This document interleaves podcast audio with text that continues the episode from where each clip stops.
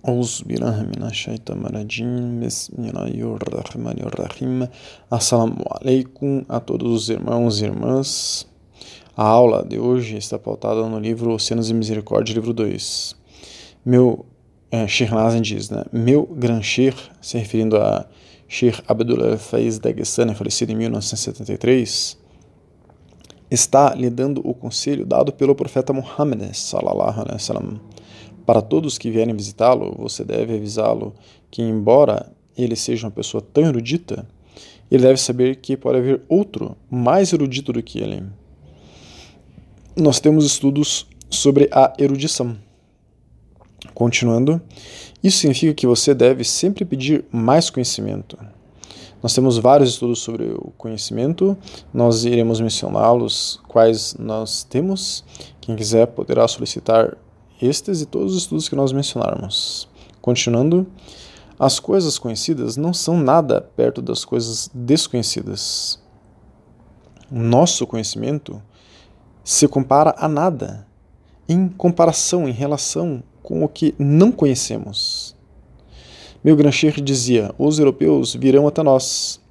Eles não são pessoas ignorantes, mas devem saber que existem algumas coisas que eles não sabem eles deveriam estar pedindo mais. Não fique em um nível. Alcançando um horizonte, você vê outro horizonte. Você deve pedir por ele. Allah subhanahu wa ta'ala, Deus glorioso exaltado, está concedendo conhecimento infinitamente. Então, nós temos vários estudos sobre o conhecimento, como foi mencionado. Temos um estudo sobre, temos, aliás, temos três estudos sobre o autoconhecimento um outro estudo de co como o conhecimento vem do coração. Um outro sobre a diferença do verdadeiro conhecimento e o conhecimento comercial, o conhecimento que está disponível.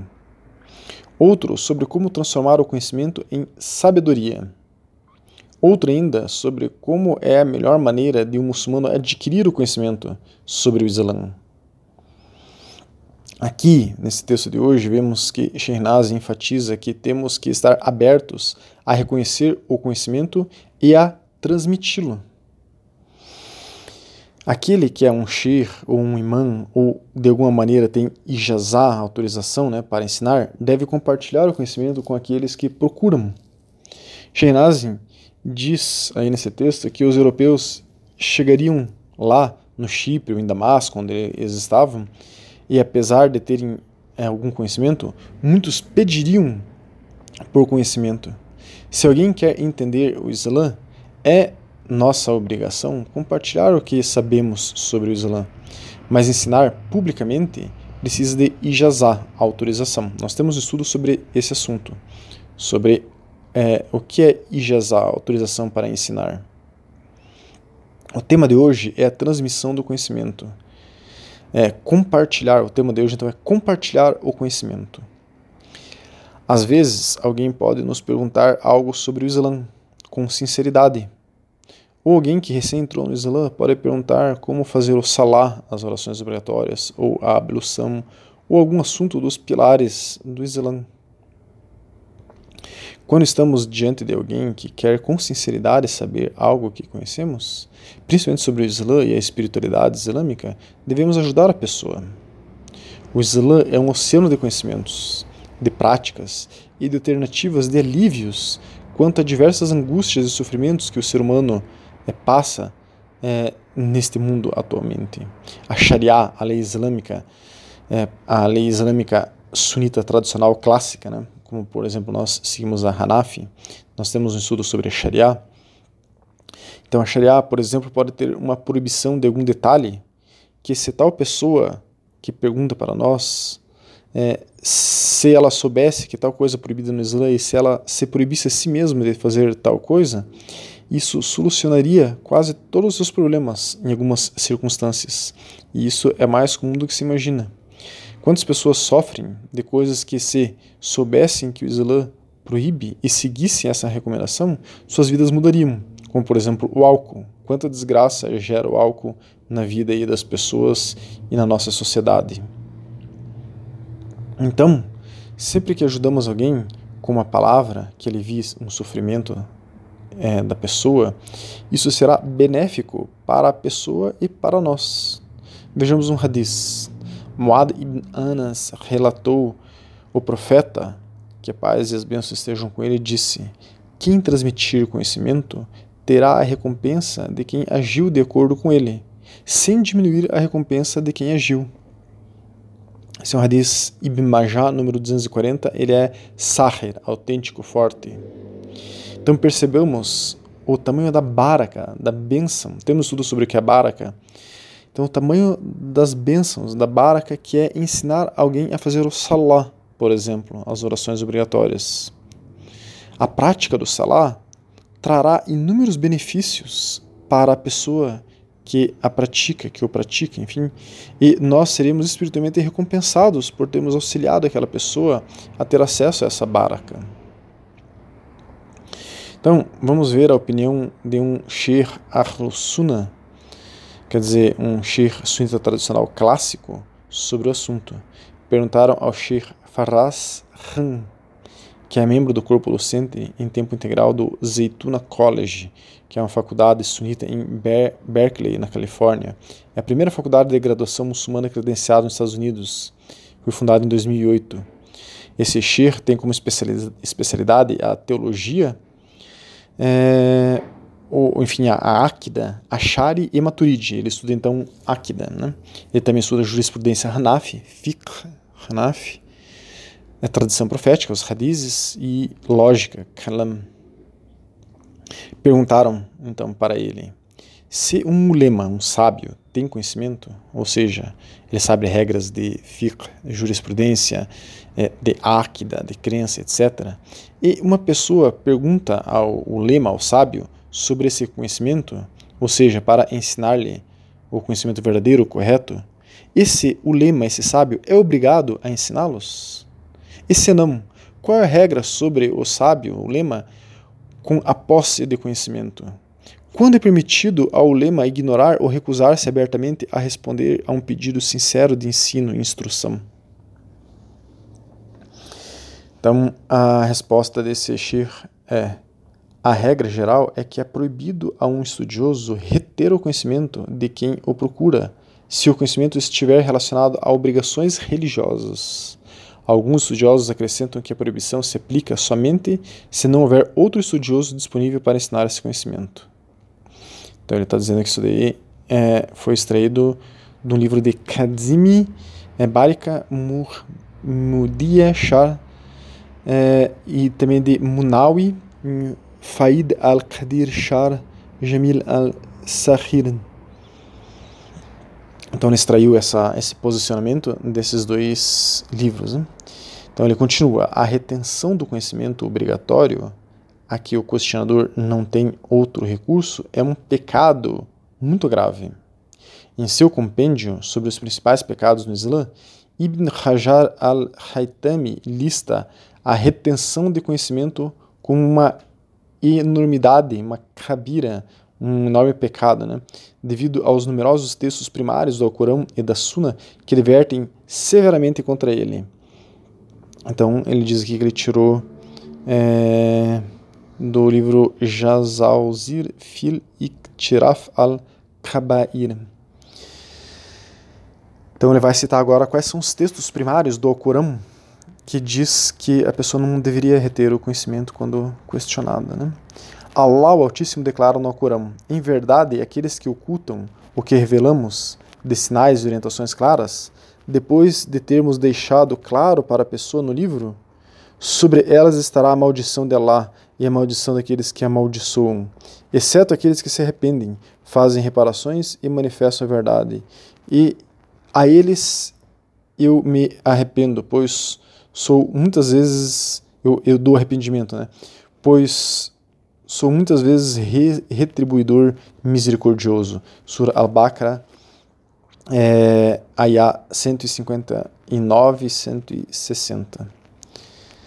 Então ele vai citar uma outra parte do Corão que fala sobre isso. Certamente aqueles que escondem o que Allah revelou no livro e tomam por ele um pequeno preço, não comem nada em suas barrigas a não ser fogo. Deus não falará com eles no dia da ressurreição, nem os purificará, e eles terão um doloroso castigo. Sura 2, Ayah 174 do Corão. E ele vai citar mais aqui passagens do Corão. E quando Deus fez um pacto com aqueles que receberam o livro, certamente o dareis a conhecer a humanidade e não o ocultareis. Mas eles o jogaram para trás das, das costas e levaram um pequeno preço por ele. Quão vil é o que eles ganharam com isso? Sura 3, Ayah 187. É, Agora, as palavras aqui do Sheikh, os estudiosos mencionam que, embora esses versos do Alcorão se relacionem historicamente com povos específicos, a especificidade do contexto não nega a generalidade do texto e, portanto, a proibição, quer dizer, a proibição de negar o conhecimento a uma pessoa. Portanto, os versículos se aplicariam aos estudiosos que, na nossa comunidade, que retém o conhecimento religioso, que é necessário à comunidade. Catada, por exemplo, disse a respeito do pacto mencionado no último versículo acima, na Sura 3, Ayah 137, que diz, enfim, que Allah subhanahu wa ta'ala é, é, deu o livro para um povo e esse povo ocultou né, o livro. É, ele está falando assim: ó, Este é um pacto que Allah tomou com todos os que possuem conhecimento. Portanto, quem possui conhecimento, deixe-o ensiná-lo. Cuidado, agora, é, a, cuidado com a retenção do conhecimento, pois sua ocultação é de fato uma catástrofe. Foi assim que vários nobres companheiros também entenderam os versículos, é, como Aisha e Abu Huraira.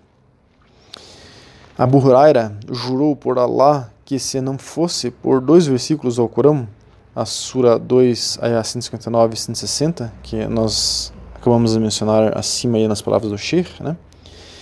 Então, seguindo aqui as palavras do Sheikh, a Abu Huraira disse que se não fosse por esses dois ayahs do Corão, ele não teria relacionado nenhum hadith profético. Quer dizer, Abu Huraira, que era um, um grande transmissor de hadiths, ele fala que ele entendeu a relação é, interna dos hadiths através dessa é, obrigatoriedade é, que a, as pessoas têm de compartilhar o conhecimento. Este Sheikh falou que ele tirou isso do livro Jazaz é, Arkan al-Quran e também de Haitami, do livro Jawazir fi Tiraf al-Kabair, enfim, ele cita aqui uma meia dúzia de livros que este comentário de Abu Huraira está presente. Né? E esse Sheikh continua dizendo: hadis e comentários relacionados. Além disso, há muitos hadizes de nosso amado mensageiro, que a paz e as bênçãos estejam sobre ele, que proíbem a ocultação do conhecimento sagrado. O hadiz mais conhecido sobre o assunto é: quem for questionado sobre o conhecimento sagrado e o retiver, terá um freio de fogo colocado sobre ele no dia do julgamento. Em algumas narrações, há o acréscimo, com respeito ao conhecimento religioso pelo qual Allah beneficia as pessoas. Ele fala que esse hadith é Abu Daud, Tirmizi, é Sahir, autêntico forte, Ibn Hibban e Ibn Majah também. Entretanto, deve-se notar, novamente, que esses textos são interpretados por estudiosos para se referir ao conhecimento de que o questionador precisa imediatamente cumprir suas obrigações religiosas.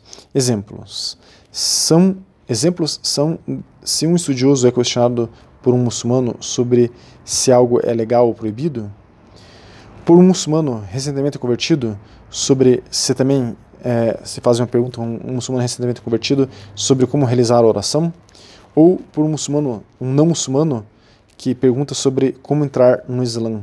Então esses são exemplos, né? ele está dizendo aqui três exemplos de que jamais poderia é, evitar, é, jamais poderia se negar a transmitir o conhecimento. Quando alguém pergunta se algo é proibido não no Islã, de acordo com a jurisprudência sunita tradicional, se alguém quer fazer oração e a pessoa não ensina, ou é, se algum não muçulmano quer entrar no Islã.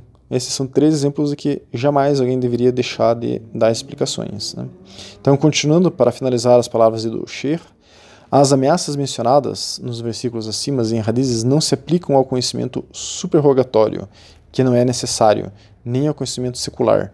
Então, aquele conhecimento que vai além do obrigatório, que é suna, quer dizer, que era a maneira que o profeta fazia, se comportava, às vezes então não tem esse peso, essa obrigatoriedade de transmitir. Né? Ou o conhecimento circular, quer dizer, o conhecimento das ciências é, duras, aí, as ciências acadêmicas, né? não as é, de cunho espiritual religioso. Então, comentando um pouco aqui as palavras desse Shir, cada um de nós deve ajudar a pessoa que tem interesse real e está sinceramente querendo entender melhor a si mesma, ou quer saber mais sobre Allah subhanahu wa ta'ala, ou quer saber mais sobre o Islã. Cada um deve ajudar no limite do seu conhecimento, do seu conhecimento e no limite do que foi autorizado a ensinar. Então, esclarecer, esclarecer é, então, esclarecermos dúvidas de pessoas que nos perguntam é possível, mas se não estou certo de algo, se a pessoa me perguntar algo e eu não tenho certeza, então a pessoa deve frisar: ó, eu acho que tal coisa é assim, eu não tenho certeza, vou verificar. Então é necessário que também a gente transmita o que a gente sabe, mas a gente sabe que a gente tem limitações, a gente sabe que nós é, podemos não saber determinada coisa, a gente pode não ter certeza sobre algo, a gente tem que mostrar para a pessoa que a gente é, tem essa limitação. Então, que a gente está transmitindo aquilo a gente sabe, mas talvez seja um pouco diferente, talvez tenha muito mais coisa do que eu saiba. Então, temos que ter muito cuidado para não passar algo errado também para alguém.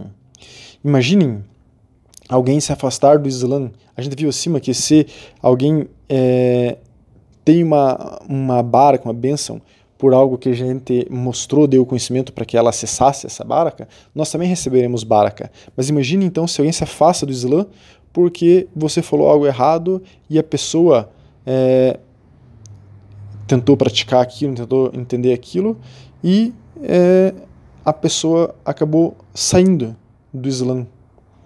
E você passou algo que de fato não era do Islã. E a pessoa se afastou por você ter ensinado uma coisa errada para ela.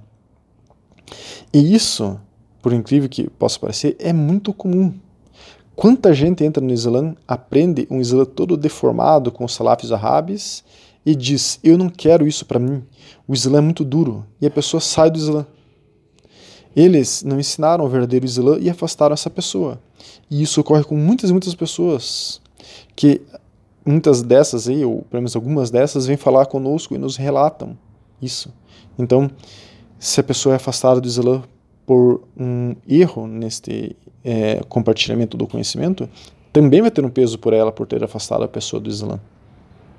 Então, transmitir um conhecimento que ajude uma pessoa a melhorar a si mesma é muito positivo, mas temos que ter cuidado em não prejudicá-la também. Por isso que para ensinar publicamente para várias pessoas é necessário ter ijazá, autorização. O que nas redes sociais poucas pessoas se preocupam com isso e brotam pessoas que querem ensinar e falam tudo errado e acaba só afastando as pessoas. Que Allah subhanahu wa ta'ala nos derrame sua luz para falarmos o que lhe agrada e nos perdoe pelos erros que cometemos ao divulgar o seu conhecimento. Salam alaikum wa rahmatullahi wa barakatuh.